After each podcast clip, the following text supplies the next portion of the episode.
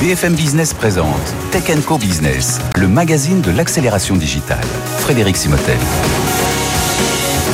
Bonjour et bienvenue dans Tech Business. Euh, au sommaire de ce numéro, dans un instant, je reçois Franck Lemoyle, c'est le patron de l'IT, du numérique, des technologies du groupe LVMH. On va évidemment parler euh, Web 3, on va parler data et on va parler recrutement aussi, parce que là aussi, on a besoin de beaucoup de, compétences. On enchaînera avec un baromètre Odoxa, le numérique au service du pouvoir d'achat des Français, ce qui prennent bien toutes les applications pour retrouver les meilleurs plans. Euh, ce sera notre baromètre Odoxa de ce mois-ci, deuxième partie de l'émission. On reviendra avec notre partenaire optimiste sur euh, le no-code. Est-ce que c'est la solution aussi bah, tiens, pour euh, trouver des, développeurs euh, Clin d'œil d'experts aujourd'hui avec Adobe et Salomon. Alors les chaussures de sport, vous allez voir comment la 3D est en train de révolutionner vraiment la chaîne logistique, le design, tous les modèles d'ingénierie. Et là vraiment il y a quelque chose à faire. D'ailleurs tiens, ça pourra faire la, connexion avec, avec Franck Lemoyle, le patron du numérique chez, chez LVMH, parce que ça les intéresse aussi certainement ces technos. Et on terminera avec Elena Poincé, c'est la cofondatrice de Tetris, une belle pépite française qui a levé 44 millions d'euros euh, récemment. On est dans la cybersécurité. Restez avec nous, c'est pendant une heure, c'est sur BFM Business. BFM Business, Tech Co Business, l'invité. Et on démarre avec Franck Lemoyle. Bonjour Franck. Bonjour Frédéric. Merci d'être avec nous. Vous êtes le patron de alors de l'IT, de la technologie, du numérique du groupe LVMH. On a l'habitude de vous voir sur Vivatech. Là aujourd'hui c'est dans nos, nos plateaux. On est, on est très heureux de, de, de vous retrouver ici. On va parler recrutement, fidélisation des talents. L'occasion des Kaggle c'était il y a quelques jours. Euh, vous y avez participé justement pour essayer de trouver ses compétences. Hein. plus de 300, 400 postes que vous cherchez aujourd'hui. Euh, et puis ben, moi ma première question elle est comment on, on gère le digital dans une maison comme LVMH C'est quand même euh, près de 160 15 000 personnes, vous êtes 3700 au, au digital, alors vous cherchez encore à, grossir. Mais justement, quand on regarde toutes les marques, Louis Vuitton, Sephora, Bulgari, Christian Dior, euh, est-ce que c'est chacun fonctionne euh, pas en silo, mais euh, voilà, comment on fait pour faire l'horizontal et puis en étant très spécifique pour chacun des, chacune des marques C'est une super question. On est, on est en pleine, on est en pleine transformation. Donc effectivement, le groupe LVMH, c'est même 190 euh, 000, ça va être 190 000 personnes à la fin de Voilà, donc c'est à peu près effectivement 3700 euh, talents qui se répartissent entre technologie et digital, mhm. et effectivement qui se répartissent. Il faudrait d'ailleurs que ce soit les 190 000 talent dans le numérique, voilà. En, tout cas, on y travaille, on ah parle aussi un peu de formation de talent à, la data. Mais effectivement, donc c'est un modèle qui est, on, est en train de mettre en place un modèle fédéré avec effectivement de plus en plus d'initiatives au niveau du groupe. Mais euh, effectivement, à la fin, euh, l'objectif c'est que les maisons se, se prennent en main et, et, donc on va avoir un modèle avec euh, des accélérateurs au niveau du groupe, des factories au niveau du groupe. On pourra en reparler.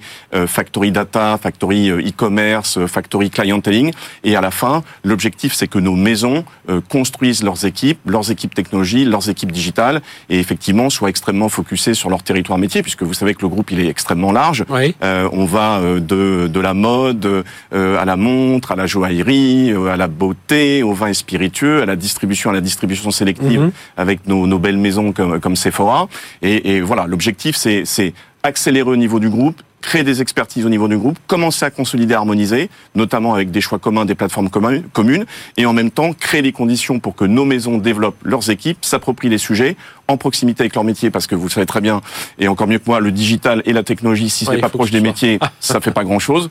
Et, donc voilà, donc modèle fédéré, globalisation et, localisation au niveau des maisons et des régions. Et puis en plus avec un digital, moi longtemps, hein, enfin faut repartir euh, quand même 6-7 ans en arrière, mais je veux dire, le luxe, et, alors le digital si dans la partie logistique, design et tout ça, mais dans la partie euh, omnicanal, je dis bah non, les, clients du luxe, ils, ils, sont pas forcément omnicanal, ils veulent aller dans la boutique, on les choix et tout ça, mais finalement on se rend compte que euh, non, ils sont comme tous les clients et, le digital fait vraiment est, vraiment en train de, grimper. Si on, si on parle un moment omnicanalité, euh, ça bah, c'est vraiment un enjeu fort et, on a une on a une vraie accélération depuis 2 deux trois ans.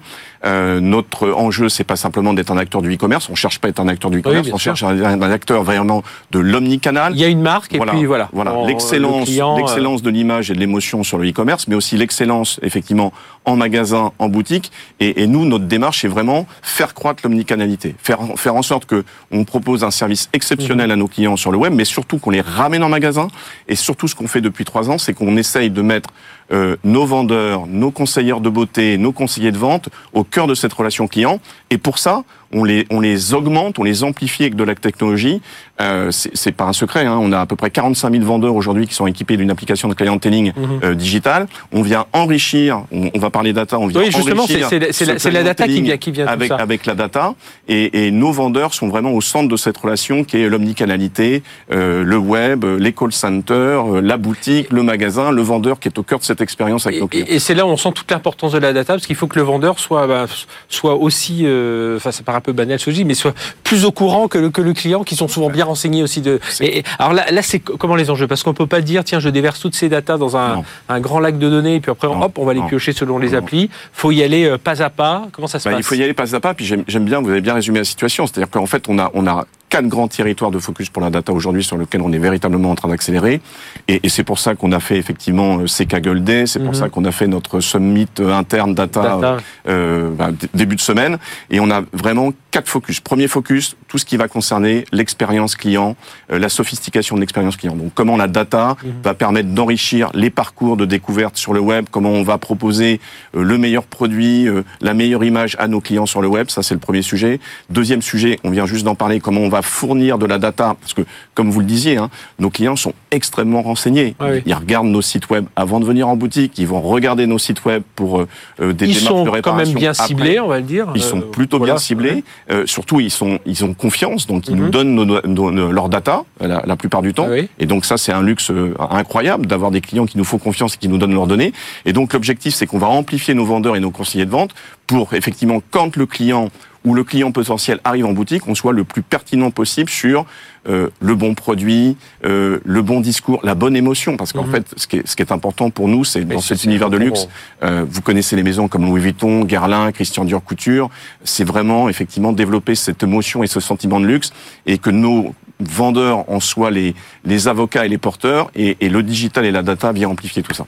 Alors, euh, juste un mot, les, les, les Kaggle Days, donc là c'était un, un, événement euh, alors porté sur le recrutement, parce que là pareil, vous avez besoin de ces compétences. Alors, il faut acculturer, on parlait de ces 190 000 salariés, voilà, au fil du temps, ils vont être acculturés parce qu'eux-mêmes, dans leur vie privée, bah, ça y est, ils, utilisent aussi toutes ces technos, donc ils cherchent comment mieux les exploiter euh, euh, professionnellement. Mais euh, voilà, c'est au sein du numérique, c'est vous avez recruté 700 personnes depuis 2021, c'est ça? Là, c'est 300-400 postes qui sont ouverts. c'est recrutement, fidélisation des talents, c'est c'est recrutement. Alors partage d'expertise aussi, parce qu'il faut que bah on avait deux objectifs avec ce Kaggle Gay et ce LVMH Data Summit. Premièrement, partage d'expertise, parce que Kaggle, vous voyez c'est quand même une communauté de 10 millions de data scientists. On a eu la chance d'avoir effectivement un événement co-organisé avec Kaggle euh, chez notre partenaire Google et avec euh, les équipes LVMH. On avait les 100 meilleurs data scientists euh, de Kaggle et les 10 masters, les 10 grands masters de Kaggle. Voilà. on avait déjà fait ça en 2019. À cette époque-là, il y avait deux data scientists LVMH. Là, on en avait 55. On avait 100 ah Kaggle, on avait 55 data scientists LVMH. Donc, on est content de cette progression. Mhm. L'objectif, c'était une compétition, un hackathon. Voilà. Donc, comment on va prendre un, un cas et, et, trouver, mettre en, en, en commun ces expertises. Premier objectif. Deuxième objectif, c'était aussi un moment, euh, forte accélération aussi sur la data sur le groupe LVMH. Donc le deuxième jour, on a réuni euh, à peu près 200, 300 exécutifs du groupe, euh, des présidents, des general managers, des CDO, des patrons d'omnicanal, des patrons de data, des patrons de tech, des patrons de supply, pour faire le bilan mhm. et, et, effectivement montrer les métiers, montrer, les, métiers, encore amplifier tout ça. Et, et, bien entendu, on a effectivement un objectif de, de recrutement puisque les talents aujourd'hui dans la data, mais pas que. Hein, on est une entreprise, on est un groupe qui recrute beaucoup, euh, on est un groupe de savoir-faire. Donc quand on dit euh, dans savoir, il y a savoir, il y a savoir-faire, mhm. et donc on a besoin des meilleurs. Et c'était l'objectif effectivement d'avoir ces. C'est entre guillemets plus facile quand on s'appelle LVMH, qui est une marque, enfin qui sont des marques qui, attirent. Mais bon, les gens du numérique. Euh, eux, ce qu'ils veulent, c'est des projets. Alors, euh, la marque, certains, ils sont sans doute attirés, mais... mais... C'est une bonne question. C'est d'un côté, c'est très facile chez LVMH parce qu'on a un univers de marque absolument fantastique, on a un univers de savoir-faire absolument fantastique, on est très fiers de nos produits, on est très fiers, mhm. effectivement, euh, de les faire en France et en Europe. Euh, mais en même temps, on n'était pas, on était encore peu connus comme étant plutôt un peu en avance sur la tech. Et donc là, désormais, depuis trois ans, on bascule complètement. Euh, on est. c'est ça. C'est plus faire connaître les métiers que, que. Bon, vous avez eu Monsieur Arnaud, la prise de parole de Monsieur Arnaud à Vivatech. On est très souvent à Vivatech. C'est vraiment quelque chose où on veut investir. On investit beaucoup. Donc, on recrute des talents. Effectivement, 3700 personnes euh, tech et digital dans le groupe. On a recruté à date euh, en 2022 700 euh, talents tech mhm. et digitaux. On a encore 300 postes ouverts. Vous bossez beaucoup, vous l'avez dit, avec Google notamment, enfin sur, une certaine partie de, de, vos activités. Avec avec avec Google, qui est notre, partenaire, on va dire, on va dire fondation sur, mhm. sur la data. Mais on travaille aussi avec des belles pépites innovantes. On travaille beaucoup avec une, une belle entreprise française qui est en train de monter, qui s'appelle DataQ, qui nous fait toute notre plateforme. Et on, avec eux, on nous fait notre plateforme d'intelligence artificielle et, et, de machine learning. Ah, c'est une, une, de nos pépites. Hein. Voilà, une de vos pépites. Bah, donc nous, on est on est très content de travailler avec eux. On travaille beaucoup avec une aussi une autre pépite française qui s'appelle Content Square. Et donc depuis et un gros investissement sur la formation, on a formé 900 euh, plus de 900 000 personnes à la data euh, dans les 16 derniers mois. On a fait un partenariat aussi avec euh, l'Albert School of Data, qui est une, école qui investit sur la data. Donc c'est un sujet qui est très important. Juste un dernier mot, le Web 3, ça aussi c'est évidemment. Alors je parle du Web 3, je dis pas métaverse parce que après, voilà, on va pas partir dans toutes ces, ces polémiques. Mais le Web 3, c'est évidemment l'avenir, la réalité augmentée, réalité immersive. ça aussi, c'est de grands enjeux pour vous, à la fois bah, pour le design des produits, mais aussi un objet on parlait d'omnicanalité, euh, ça, le sera. Bien sûr. Donc euh, bon, le Web 3, euh, c'est un univers qui est très agité en ce moment, mais nous on continue, on prend notre temps. Hein, on pense qu'il y a des, des, vraies valeurs fondatrices qui vont nous apporter de la valeur sur le Web 3. tout ce qui est certificat digital, blockchain, mhm. on y croit de façon extrêmement importante. tout ce qui est effectivement capacité d'engager avec nos clients au travers de, de, ces tokens, de ces NFT, on y croit. Et puis vous l'avez dit, on est aussi, on est, on est une entreprise de savoir-faire. On, on, on, fabrique, enfin on, on, enfin on crée nos produits avec nos designers, on les fabrique, on les produit, et donc on commence à avoir désormais euh, vraiment un cycle 3D euh, euh, augmenté, enfin euh, euh, oui, virtual reality, augmented reality et 3D dès le processus de, de création, et on emmène depuis la produ enfin depuis la création, la production, la logistique, la distribution, on va emmener ces concepts 3D, 2D jusqu'à nos, enfin jusqu'à nos clients finaux au travers de, de nos sites e-commerce et au travers de nos applications de clientèle. Donc c'est un investissement fort. On parlera un peu de ces sujets tout à l'heure avec justement des gens de, Salomon et d'Adobe. Merci Franck Lemoyle d'être venu nous voir, directeur IT technologie du groupe LVMH. Donc euh, beaucoup de projets et on le dit 300 300 euh, recrutements. Donc euh, allez-y, l'appel est lancé. Merci d'avoir été avec nous. Allez, tout de suite, on va parler du pouvoir d'achat des Français. BFM Business, Tech Co Business, les invités. Le numérique pour lutter contre l'inflation, voilà, c'est notre sujet de notre baromètre euh, du mois avec euh, notre partenaire Odoxa hein, qui interroge euh, voilà 1000 Français sur et puis alors on a un peu changé, on est 1000 Français et on interroge aussi des, des, spécialistes, des experts de la tech et voilà, on le pose les questions autour de différents sujets et ce mois-ci c'est le autour du pouvoir d'achat, on va en parler avec nos experts Émile Leclerc, directeur d'études chez Odoxa. Bonjour. Bonjour Frédéric. Émile, merci d'être avec nous. Frédéric Brajon, directeur général de Sigus et responsable du département data. Bonjour. Bonjour Frédéric et Benjamin Grange. Bonjour Benjamin. Bonjour Frédéric. Euh, président de Mascaré et administrateur de l'Axel. Alors Émile, question posée donc à ces 1000 Français et à ces, ces professionnels des technologies numériques. Hein, c'est ça la, nouveauté depuis deux, deux, deux baromètres euh, qui est assez intéressant parce que c'est, c'est le, public qui nous regarde en général, l'audience qui nous regarde. Alors, qu'est-ce qu'on leur a posé comme question Première question, hein, face à l'inflation, est-ce qu'on a recours à tout un tas d'outils digitaux qui sont à notre disposition? La réponse déjà, elle est oui, massivement. Les trois quarts des Français utilisent au moins un outil du GITO. Chez les experts de la tech, ils sont même 80%. Euh, en tête, ce qu'on retrouve, c'est, vous savez, les sites de, vente de biens d'occasion comme Le Bon Coin, euh, Vinted, etc. Alors ça, 60% des Français l'utilisent. Euh, il y a les sites de, de, promotion, les comparateurs de prix euh, de produits, les promotions euh, sur les réseaux sociaux aussi, 28% des Français les, utilisent, les sites de cashback, et puis un, un, petit nouveau, la location de vêtements via des applications.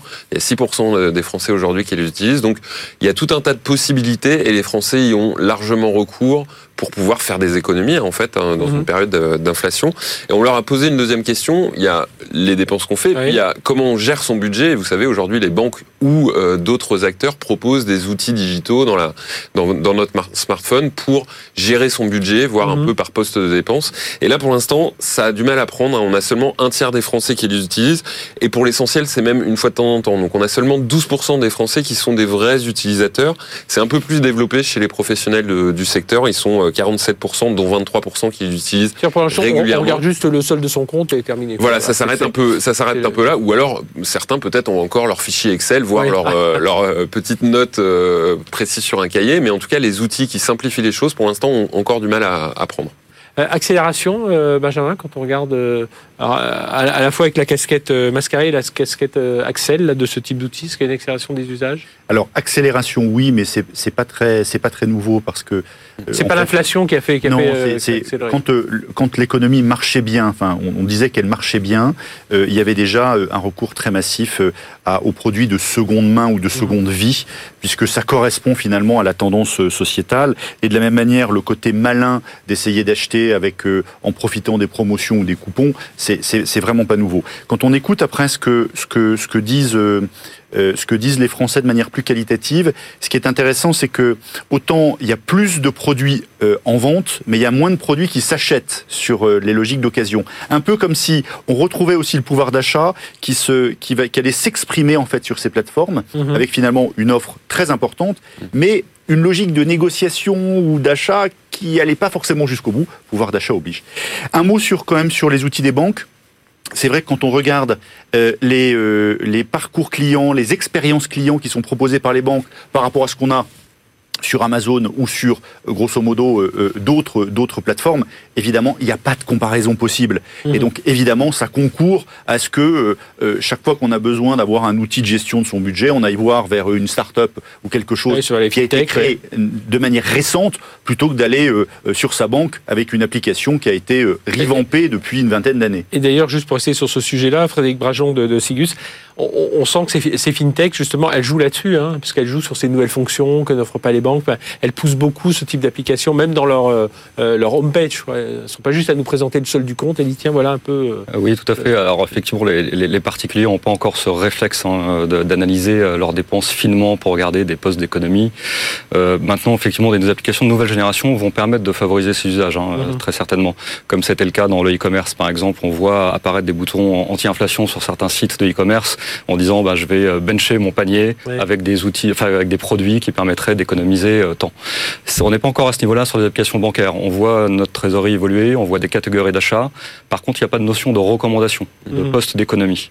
Euh, ce qui fait que finalement, les, les, particuliers ou même les petites entreprises ne voient pas de levier immédiat à l'utilisation de ces applications. Mais je pense que ça viendra effectivement avec le développement des fintech. Alors, autre question posée où là on est rentré un peu plus dans le, côté innovation. Hein, c'est ça. C'est ça. Il y a des, des innovations qui sont proposées euh, dans les entreprises. Euh, la première, c'est une, une, obligation légale. Vous connaissez la compte sur salaire, mhm. sauf que pour euh, beaucoup de salariés, c'est compliqué de demander cet acompte. Et donc, il y a des applications qui se proposent de faire l'intermédiaire entre l'entreprise et le salarié. Pour l'instant, c'est assez peu connu. 29% des salariés français le connaissent. Mais quand ils le, connaissent, ils ont plutôt tendance à l'utiliser. 12% l'utilisent. C'est un peu plus élevé chez les professionnels de la tech qui connaissent ce type d'application à 36% et 15% les utilisent.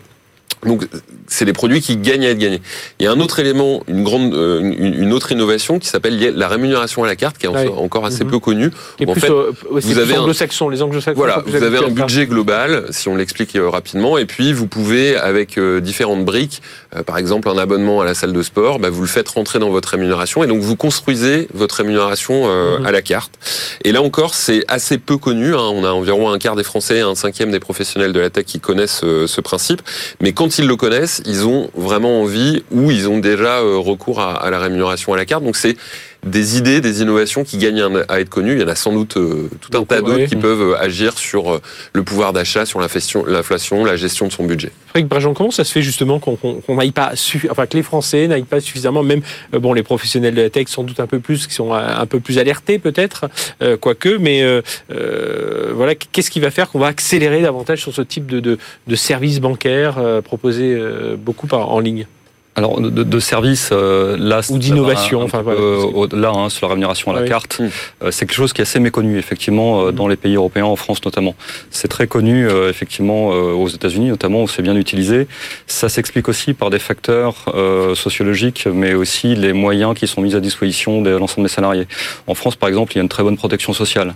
Là où aux États-Unis, on va pouvoir jouer sur cet effet de jouer à la carte euh, et de prendre plus de protection, moins de protection en échange de salaire. On n'est pas encore suffisamment acculé par, euh, par l'inflation, on va dire, pour commencer à regarder. il y a d'autres leviers qui se mettent en œuvre. Effectivement, le fait de pouvoir bénéficier d'avance sur salaire de manière digitale permet d'avoir de limiter le frein psychologique de demander mhm. à son employeur.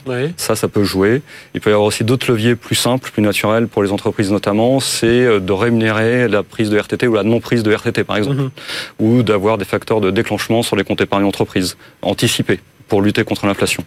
Donc on est plutôt dans ces axes-là, dans ces recherches-là, de comment maximiser la, trésorerie disponible à un instant T, plutôt que d'aller négocier un abonnement à une salle de sport ou une meilleure mutuelle qui sont généralement couvertes. Donc c'est l'acculturation hein Oui, c'est l'acculturation, puis c'est la réponse à une complexité. je ne sais pas si vous avez déjà vu, enfin vous avez forcément déjà vu une fiche de paye en France par mhm. rapport à une fiche de paye belge ou, ou anglaise, c'est pas du tout la même chose. Enfin je veux dire, on est au royaume de la complexité.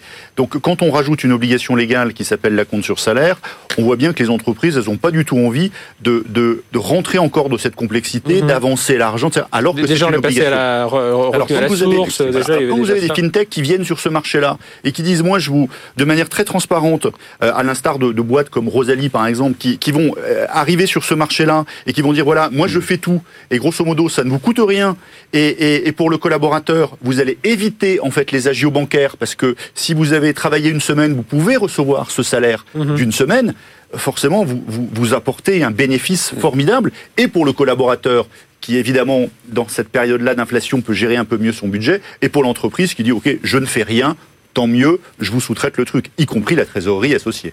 donc c'est encore de la culturation, on va dire, à voir. Alors, euh, euh, autre question posée, alors très intéressante, justement, sur l'impact de l'inflation. Euh, on leur a demandé, voilà, la question était claire. Quel est l'impact de l'inflation sur votre secteur d'activité, le coût des matières premières, de l'énergie, des produits Est-ce qu'il est élevé ou non mhm. Et on, a comparé donc le, secteur de la tech, de l'innovation, donc c'est ces 300 professionnels qu'on interroge, et puis les autres salariés qu'on interroge par ailleurs.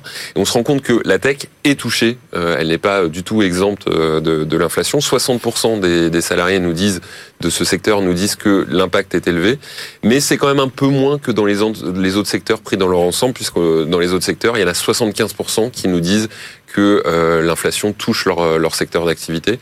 Donc la, la tech est touchée et ne peut pas euh, échapper à cette inflation. Et quand on regarde en détail, c'est ça, hein, le secteur a pu être touché uniquement par l'augmentation du, du, coût de l'énergie, mais on se rend compte, c'est la C'est les matières premières, c'est c'est même la gestion des talents. Enfin, ça vient même ça, bien sûr, dans, la, la, gestion des talents est aussi problématique vis-à-vis de l'inflation sur, sur ces, voilà, ces sujets de l'impact de l'inflation sur les secteurs Alors oui, je confirme qu'il y y a effectivement euh, plusieurs points hein, sur ce, cet impact, notamment dans le numérique.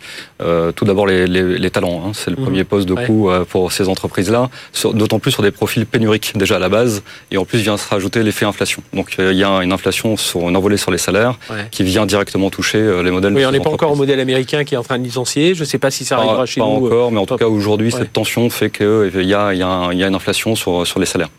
Euh, et puis après, le prix de l'énergie, hein, le prix de l'énergie, matériel, qui vient directement aussi impacter les coûts.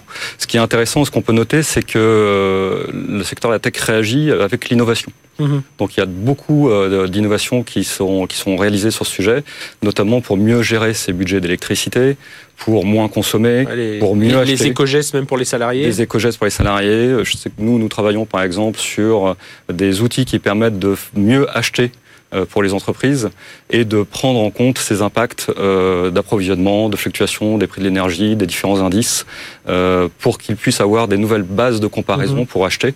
C'est vrai que les, prix variant beaucoup, c'est parfois difficile pour une entreprise de se dire est-ce que j'achète au bon prix ou pas. Benjamin, sur, sur, sur cette partie, justement, bah, peut-être gestion, gestion, des salaires, enfin inflation. y a, en fait, il y, a, y a, les deux choses viennent se cumuler, c'est-à-dire que déjà, vous aviez des développeurs, des directeurs techniques, des CTO euh, pour les avoir, pour les recruter, vous étiez à Paris, il fallait accepter qu'ils restent à Bordeaux ou, euh, euh, ou, qu'ils soient en Angleterre parce que c'est leur lieu de vie et c'était comme ça. Donc déjà, il fallait passer sous cette contrainte. Et maintenant, grosso modo, on vous dit avec l'inflation, il faudrait les augmenter de 20%. C'est à peu près ça aujourd'hui la situation dans laquelle beaucoup d'entreprises sont sur ces, ces profils à très forte pénurie. Et on voit très bien le contraste avec les États-Unis, où il y a plutôt, on est plutôt sur la logique inverse, où on revient finalement à une gestion offre-demande qui est beaucoup plus équilibrée. On ne sait pas à quel moment ça va, ça va arriver en France. Certains l'attendent, en tout cas sur certains secteurs, notamment tous les modèles SaaS, sur lesquels se posent des questions. Est-ce que ça va pas atterrir? Euh, En revanche, si on prend la deep tech, la deep tech va toujours extrêmement bien. Et, ce sujet de profil rare est encore plus vrai mhm. dans ces secteurs. Et dans le domaine de la cyber, on en reparlera notamment. La cyber, c'est de la deep tech. On est dans ce, domaine de la On aura notre dernier invité justement, et là pour ces messieurs, merci. Euh, Frédéric Brajon, directeur général de Sigus, responsable du département data. Benjamin Grange, président de Mascaré et administrateur de l'Axel. Et Émile Leclerc, directeur d'études d'Odoxa. Messieurs, rendez-vous le mois prochain. On aura encore beaucoup de thèmes. On s'approche de Noël. On verra peut-être, on parlera encore. On verra. On a, on a pas mal de sujets en préparation. Allez, on se retrouve tout de suite. On marque une courte pause et on se retrouve sur BFM Business. BFM Business, Tech Co Business, les invités. Notre rendez-vous avec euh, notre partenaire Optimis, c'est cette plateforme qui met en, relation euh, des profils de développeurs, de chefs de projet avec des donneurs d'ordre, tout ça en ligne et tout ça marche plutôt. C'est combien Bonjour Alix, euh, Bonjour, vous êtes directeur marketing et communication chez, chez Optimis. C'est combien de, profils et de donneurs d'ordre chaque côté là, chez Optimis des, des profils, plus de 250 000 aujourd'hui. On a des milliers tous les mois qui s'ajoutent malgré la pénurie de talent, on en reparlera. Et euh, côté entreprise, on est à plus de 750 donneurs d'ordre aujourd'hui sur la plateforme. Voilà, donc on peut trouver euh, autour de tous ces sujets. On aime bien vous recevoir justement pour faire un peu un, baromètre de tout ça. Et là, on va parler du, no-code avec euh, également Virginie Infanti. Bonjour. Bonjour. Virginie, merci d'être avec nous, directrice marketing des applications métiers pour Microsoft France.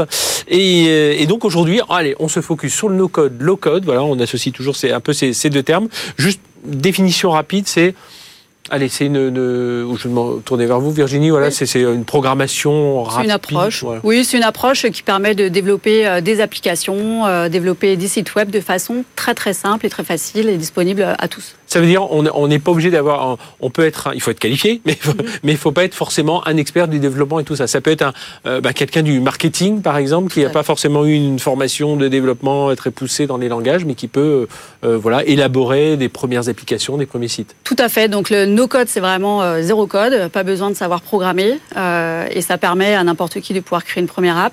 Le low code permet de faire des applications un peu plus développées euh, et qui demandent quelques compétences légères techniques informatiques, mais sinon c'est disponible pour tous. Et j'en profite parce que je pense low code, je pense low énergie. Est-ce que, est-ce que ça peut être lié avec une certaine sobriété énergétique d'avoir, euh, de faire appel à un peu moins de lignes de code dans, dans des programmes? Aujourd'hui, on n'a pas vraiment de, lien. Mhm. Euh, c'est, un phénomène assez récent, hein, il y a 4-5 ans, donc euh, il n'y a pas vraiment de lien établi aujourd'hui particulièrement.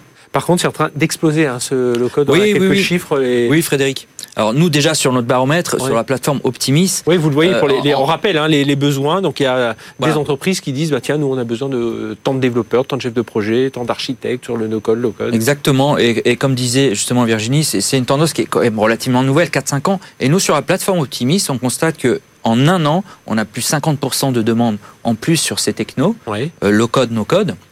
Donc on passe de 10 besoins par mois en 2021 à plus de 50 là en 2022, c'est énorme. Euh, et ce qui, ce qui, est intéressant de voir, c'est qu'en 2021, ça représente quand même, d'après une étude Gartner, 13,8 milliards de dollars de revenus. Euh, en 2023, euh, il prévoit que 50% des PME utiliseront du no-code, code et, et, même qu'en 2025, 70% des applications développées seront faites grâce au low-code. Et donc, contre 25% en, contre seulement 25% en 2020. et ce qui est super intéressant, ce que disait Virginie, c'est par des utilisateurs non experts, ce qu'on appelle déjà, il y a déjà une terminologie, les citizen developers, des gens qui ne sont pas forcément euh, du milieu euh, de l'informatique au départ. Euh, ça veut dire quoi les, les principaux avantages, Virginie Infanti de, de, Microsoft là, de, Donc, vous l'avez dit, on crée des applications, enfin des gens non non, mhm. enfin non experts du code en l'occurrence, mais experts de leur métier peuvent créer des applications. Mais bah, quels sont les autres avantages qu'on peut retirer de tout ça? Ça permet vraiment de, libérer l'innovation dans l'entreprise. Donc, on permet au métier, à une personne dans le marketing, à personne dans les ressources humaines, à quelqu'un dans une usine, de vraiment euh, adresser des blocages ou des processus qui sont très répétitifs, manuels, rébarbatifs aujourd'hui, et de pouvoir créer une application, un site web qui leur permet d'automatiser tous ces flux. Donc c'est un avantage énorme pour euh, les métiers, pour les entreprises et pour libérer l'innovation. Encore une fois, de façon très simple. Et, si je regarde la partie inconvénient inconvénients Parce qu'il y en a quand même, sinon tout le monde basculerait vers, ce, vers cet univers. Bah, Aujourd'hui, le, le, je dirais le, besoin premier, c'est de pouvoir engager les personnes sur, sur le low-code. on parle de 500 millions d'applications qui vont être, qui vont être créées d'ici à 2025 on a une carence en, développeurs professionnels, donc il va nous falloir des personnes qui vont monter en compétence sur le code. On va là et après on va plus loin, ou alors on peut rester toute une carrière dans le no-code, low-code? On peut très bien euh, démarrer dans le low-code, mais euh, le low-code s'adresse en premier vraiment au métier. C'est-à-dire que j'ai un métier, je suis au marketing. Voilà, mon but c'est pas d'être développeur demain. Mon but c'est de pouvoir euh, être plus productif dans mon métier grâce au low-code. Est-ce qu'en termes de sécurité, c'est il faut faire attention, j'imagine, un peu plus. Tout à fait, parce qu'on peut aussi manipuler des datas, enfin des données de l'entreprise. Donc c'est pour ça que nous, notre solution Power Platform est sécurisée comme toutes les solutions cloud Microsoft. Alix Mircham sur Optimis, donc sur les profils que vous voyez apparaître on se alors côté euh, profil développeur, on se définit comme euh, développeur euh, no code parce que comme c'est dans les métiers, c'est peut-être un peu moins évident. C'est plus côté donneur d'ordre qu'il faut aller chercher en Alors effectivement, comme disait Virginie, côté donneur d'ordre, côté métier, côté développeur, les vrais développeurs, ce qu'on appelle les développeurs high code, hein, voilà, versus les low code, ils estiment que pour l'instant certains peuvent se mettre effectivement 20%, mhm. euh, à utiliser mais du low code. Il y a tellement de besoins de toute façon dans le high code. Que... Voilà, mais la raison c'est pour gagner du temps surtout. Ça leur ferait gagner du temps et plus de flexibilité dans leur développement. Et côté donneur d'ordre, alors ils ont, euh, euh, on, exprime ses besoins très clairement en disant voilà, moi j'ai besoin de, de gens no code spécialisés sur les applications bancaires. Sur comment comment ça se définit un profil En fait, justement, quand on fait une rétrospective, parce que on a voulu faire un focus sur le code là aujourd'hui, quand on fait une rétrospective sur notre baromètre et la plateforme, les données de la plateforme depuis la pandémie, le début de la pandémie, mhm. on s'est rendu compte qu'en réalité, pendant la pandémie, par faute euh, de, ressources disponibles, en réalité, euh, les entreprises se sont déjà c'est ça. Ça a... équipées, adaptées mhm. grâce au low-code et développées pendant la pandémie euh, avec des outils donc en mode SaaS qui permettent d'aller plus vite et plus facilement. Euh, il y aura un événement euh, Microsoft là au mois de, mois de décembre. Oui, euh, décembre. gros événement. Aujourd'hui, ça fait partie, parce que Microsoft évidemment a ses outils de développement, mais aujourd'hui, low-code, no-code, ça fait vraiment partie de, de, votre stratégie enfin, chez Microsoft Tout à fait, parce qu'en plus, low-code peut être complémentaire à des applications plus professionnelles développées, mhm. donc ça peut vraiment créer ce, cette dernière étape, on va dire, pour s'adapter au métier. Euh, donc euh, oui, ça fait complètement partie de nos stratégies. On sera là le 13 décembre pour l'événement Microsoft. Euh, juste un tout dernier mot, Alex, très rapidement. Ça veut dire que c'est des, des, projets.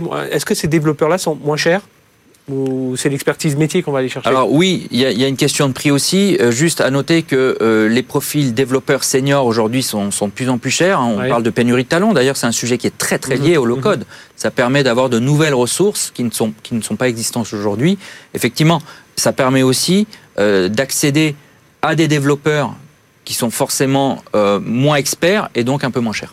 Eh bien, merci à tous les deux. Alix Mircham, directeur marketing communication chez Optimis, donc notre partenaire tous les euh, tous les ouais, 5-6 semaines, on se voit, on fait ce, baromètre. Et puis Virginie Infanti, euh, marketing, application métier chez Microsoft France. Merci d'avoir été avec nous. Allez, on marque une très courte pause et on va parler de 3D, de design du virtuel avec tiens les chaussures Salomon, partenaire d'Adobe. Vous allez comprendre tout ça.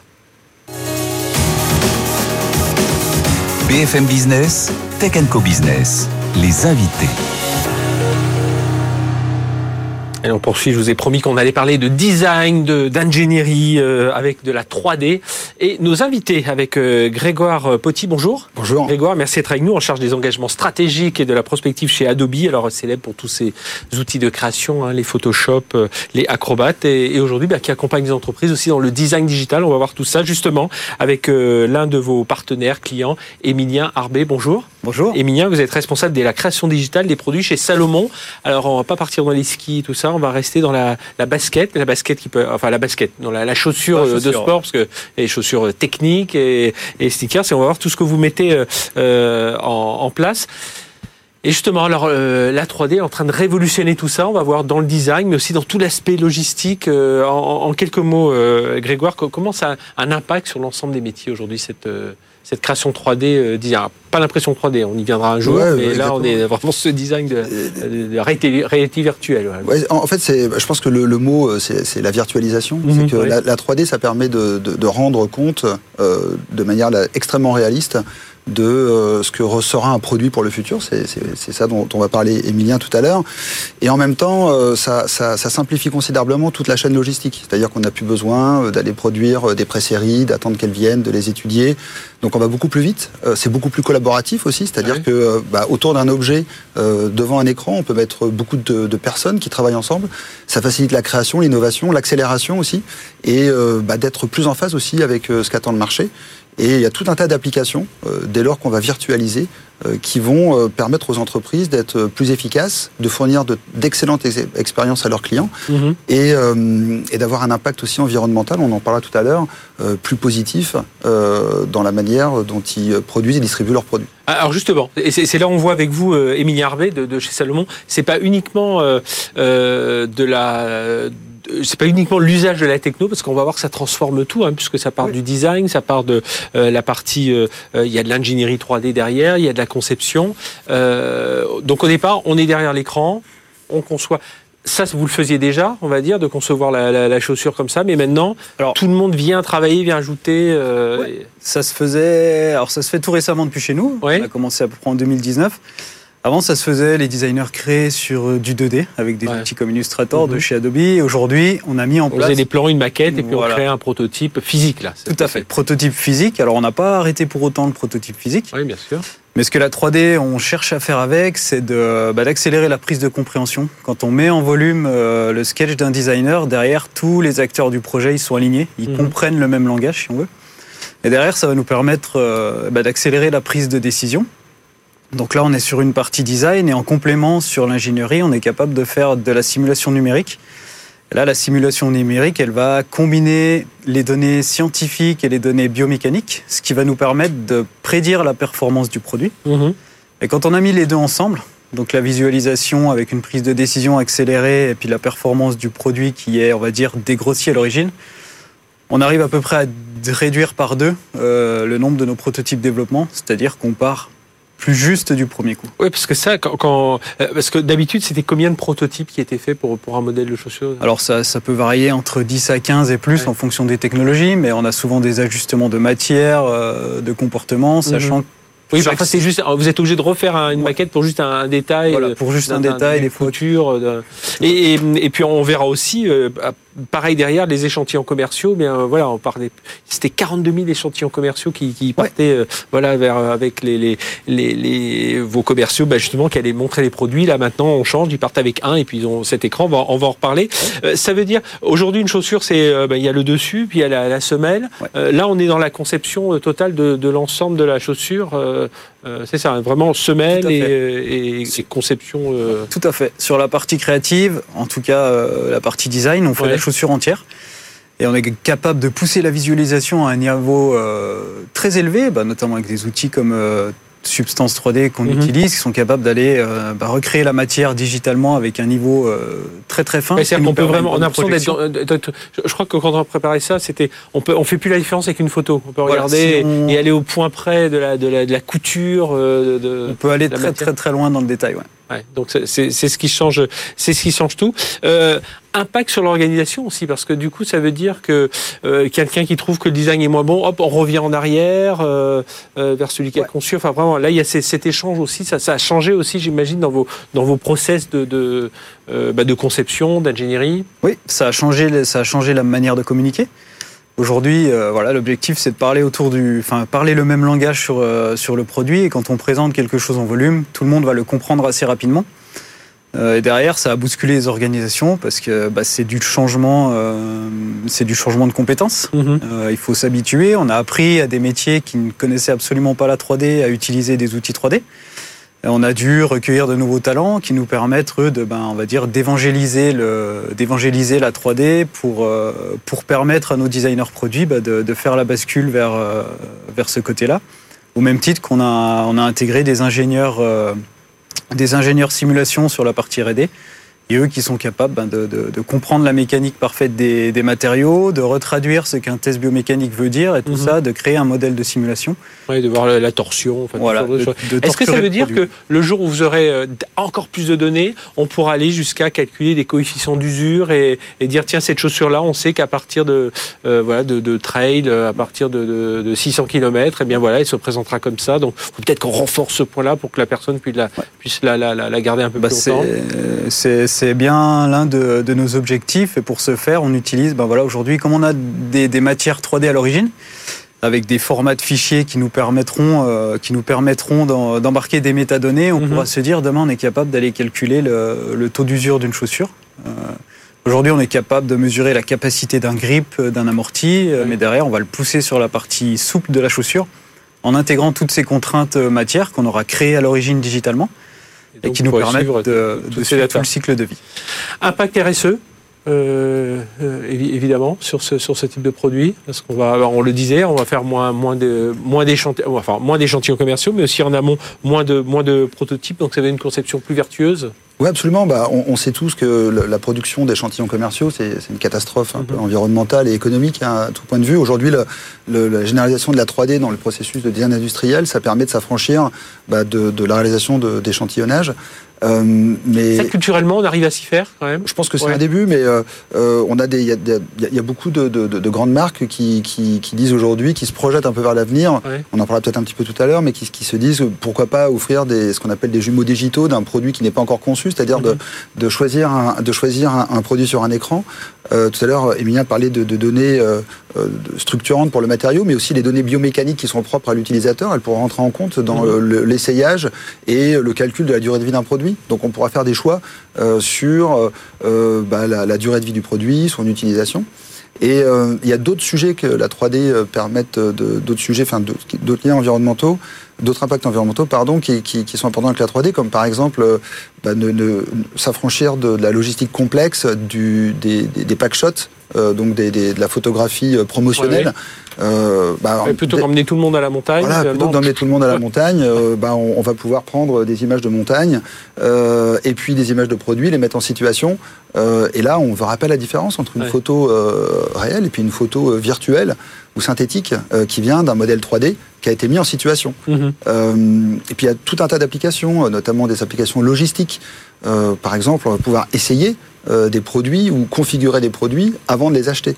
Et donc euh, éviter des retours, éviter aussi euh, bah, de l'insatisfaction autour d'un produit. Oui, sur véhicule large. Voilà, j'ai pris un canapé qui est beaucoup trop grand pour rentrer dans la petite niche, le beau window. Bon bah on saura exactement comment le positionner. je, trouve intéressant là ce que vous disiez, ce que j'ai dit tout à l'heure, les, 42 000 échantillons commerciaux qui partent là, chacun part avec un modèle, enfin à la limite quelques modèles, mais finalement non, il paraît que sa tablette et puis il montre sous tous les angles et puis bon, quitte à avoir quelques échantillons quand même pour toucher la matière, toucher la matière, mais et quoique on pourra avoir de la 4D un jour, il y a presque à la toucher. on peut tout imaginer, mais oui, c'est bien un objectif de réduire cette complexité aussi de fabrication qui implique euh, les échantillons euh, commerciaux. Mhm.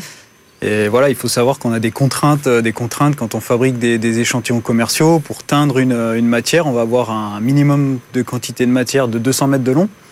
On va teindre d'une couleur, d'un pantone bien précis. Et derrière, si, si, si ce modèle, si cet article n'est pas retenu par nos clients, euh, c'est des choses qu'il faut qui, partent, euh, à, la benne et, Exactement. et puis pour, pour euh, ça se permettra de, mieux mieux recycler. Web 3, Grégoire aussi, on en parle. Hein, ça va ça va permettre, on parlait de, de, photographie virtuelle. Enfin, c'est tout le, le, nouveau, les nouveautés qui vont arriver par rapport avec ces technologies, notamment celle d'Adobe.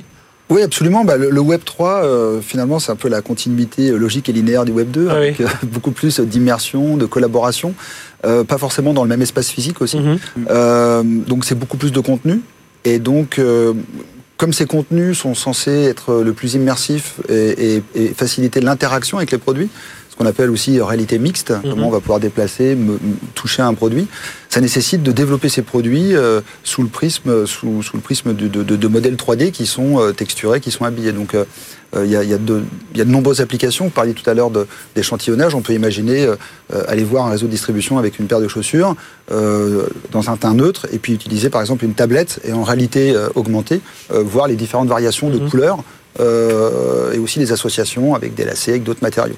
Et, tout ça, ça signifie, euh, Émilie Arbet, là, je, je l'ai dit rapidement tout à l'heure, mais voilà, un changement complet aussi de, enfin de, de, culture aussi pour, pour tout ça. Il euh, faut, pas, faut que, j'imagine, chez Salomon, l'IT a passé un cap, euh, compréhension des, des, collaborateurs, cette transversalité. Bon, ça se fait pas comme ça du jour au lendemain, parce que j'imagine les gens aimaient bien toucher quand même la, la matière, mais, mais ça aussi, c'est un, un, gros changement euh, d'organisation. Oui, c'est un gros changement, et on avait commencé par la réduction des échantillons, c'est un gros changement pour les commerciaux parce que déjà, il faut.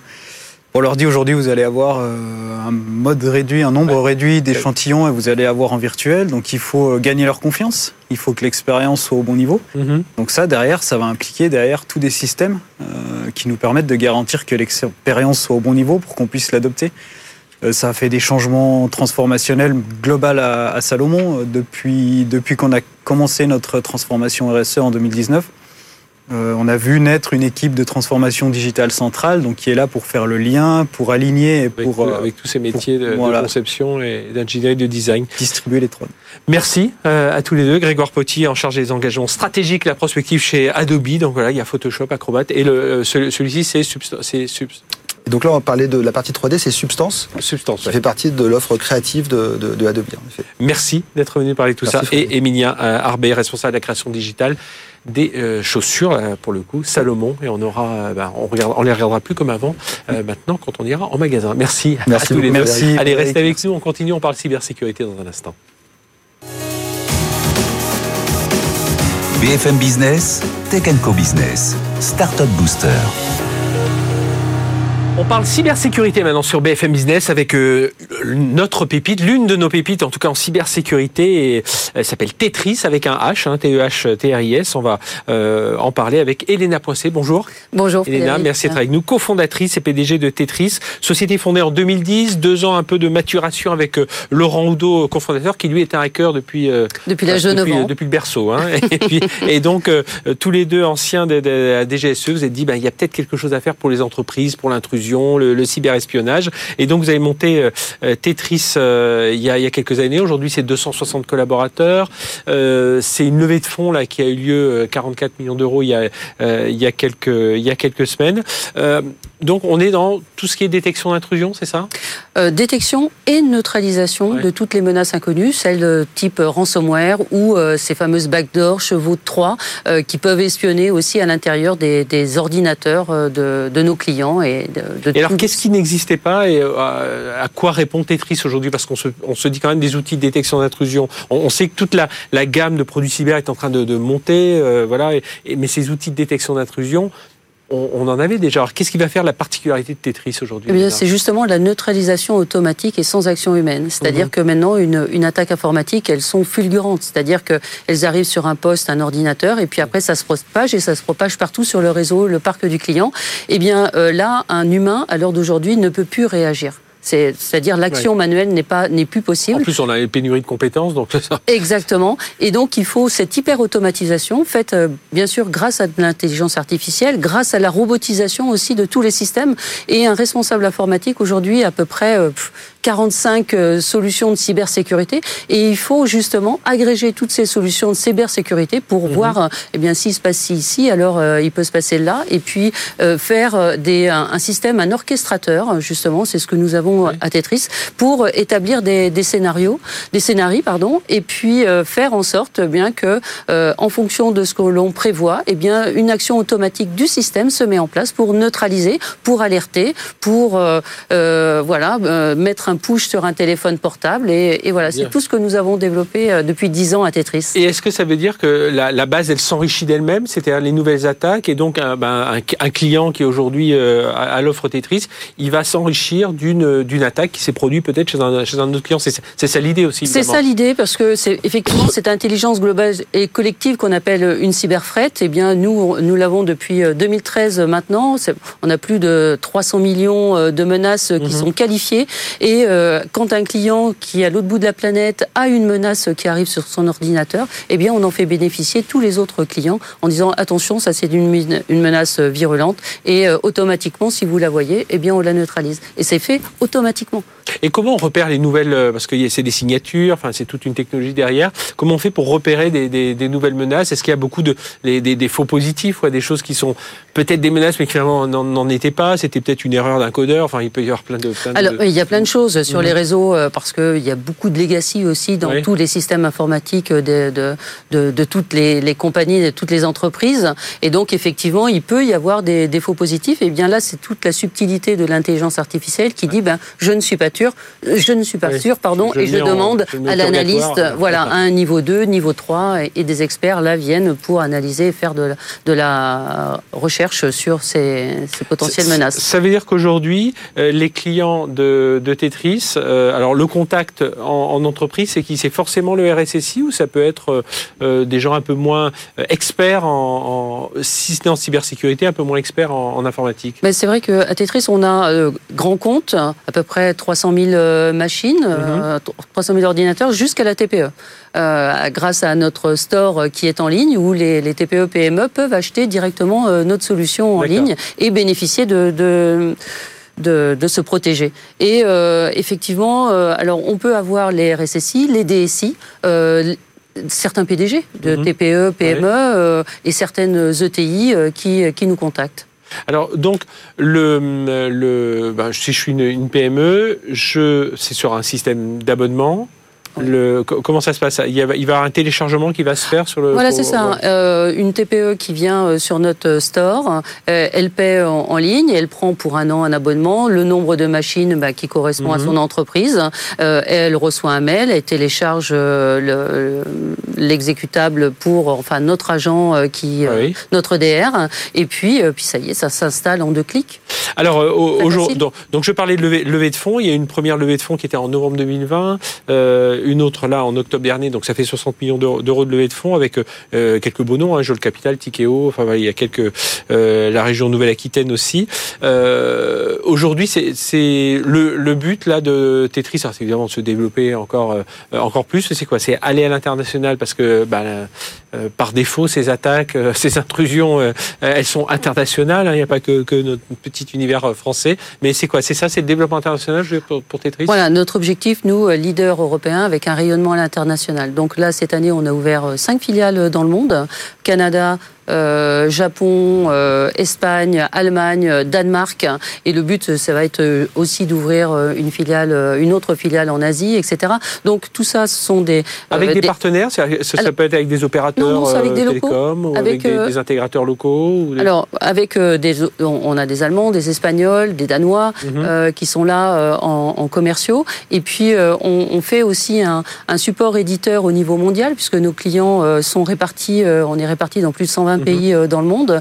donc il faut un, un système en 24-7 qui soit performant et qui soit à la hauteur de, de nos ambitions. Et le, le, but, c'est aussi de développer bien sûr tout un réseau de distribution et mhm. puis après le réseau de business. Qui vendent ça dans, dans, dans, dans leur, dans, dans, leur marque. on parle beaucoup aujourd'hui de souveraineté. Est-ce que ça, justement, alors là je reviens un peu sur notre continent français européen, euh, c'est un, un, outil. Enfin, c'est bien d'être français pour aller voir les, les, les grandes entreprises françaises. C'est vraiment une, une, demande aujourd'hui. On sait qu'on le demande au niveau du cloud, de la gestion de la data, mais aussi au niveau, au niveau des solutions cyber aujourd'hui. D'être français, c'est plus facile. Alors, une grande société française euh, va pas euh, regarder la souveraineté. Il va regarder est-ce que c'est opérationnel pour mon entreprise, pour ma multinationale? Mhm. Et voilà. Donc, si on est performant, eh bien, on gagnera. Et si on ne l'est pas, eh bien on commencera l'année d'après ou dans trois ans. Mais euh, c'est comme ça. Hein. Euh, euh, la souveraineté. Alors moi, ce que j'ai envie de dire plutôt, c'est plutôt l'autonomie. Avoir une autonomie européenne sur cette partie cybersécurité, puisque tous nos concurrents sont sont étrangers. donc, ce serait bien d'avoir quelque chose on essaie de monter ça. déjà, il y a le, campus cyber qui regroupe pas mal d'acteurs, des acteurs français, étrangers aussi. Un campus cyber qui, qui, qui est à quelques, à quelques, euh, quelques, oui, quelques kilomètres d'ici, au sein, de la défense. Et puis, euh, on a aussi le Exa, Exatrust hein, qui regroupe l'ensemble de tous ces, tous ces acteurs. Merci, Elena Procé, d'être venue parler de tout ça. Recrutement, combien de personnes à recruter là? Dans les trois années, 300 personnes, mais il nous faudrait bien plus même. Mais voilà. L'appel est lancé. Merci d'avoir été avec nous. Merci de nous avoir suivis sur BFM Business. On se retrouve la semaine prochaine. Même heure, même endroit. D'ici là, vous nous retrouvez à la fois sur les box, euh, opérateurs, euh, avec la chaîne Tech Co TV, et puis bien entendu en podcast et sur les replays réseaux sociaux et notre site web. Excellente semaine sur BFM Business. Tech Co Business sur BFM Business.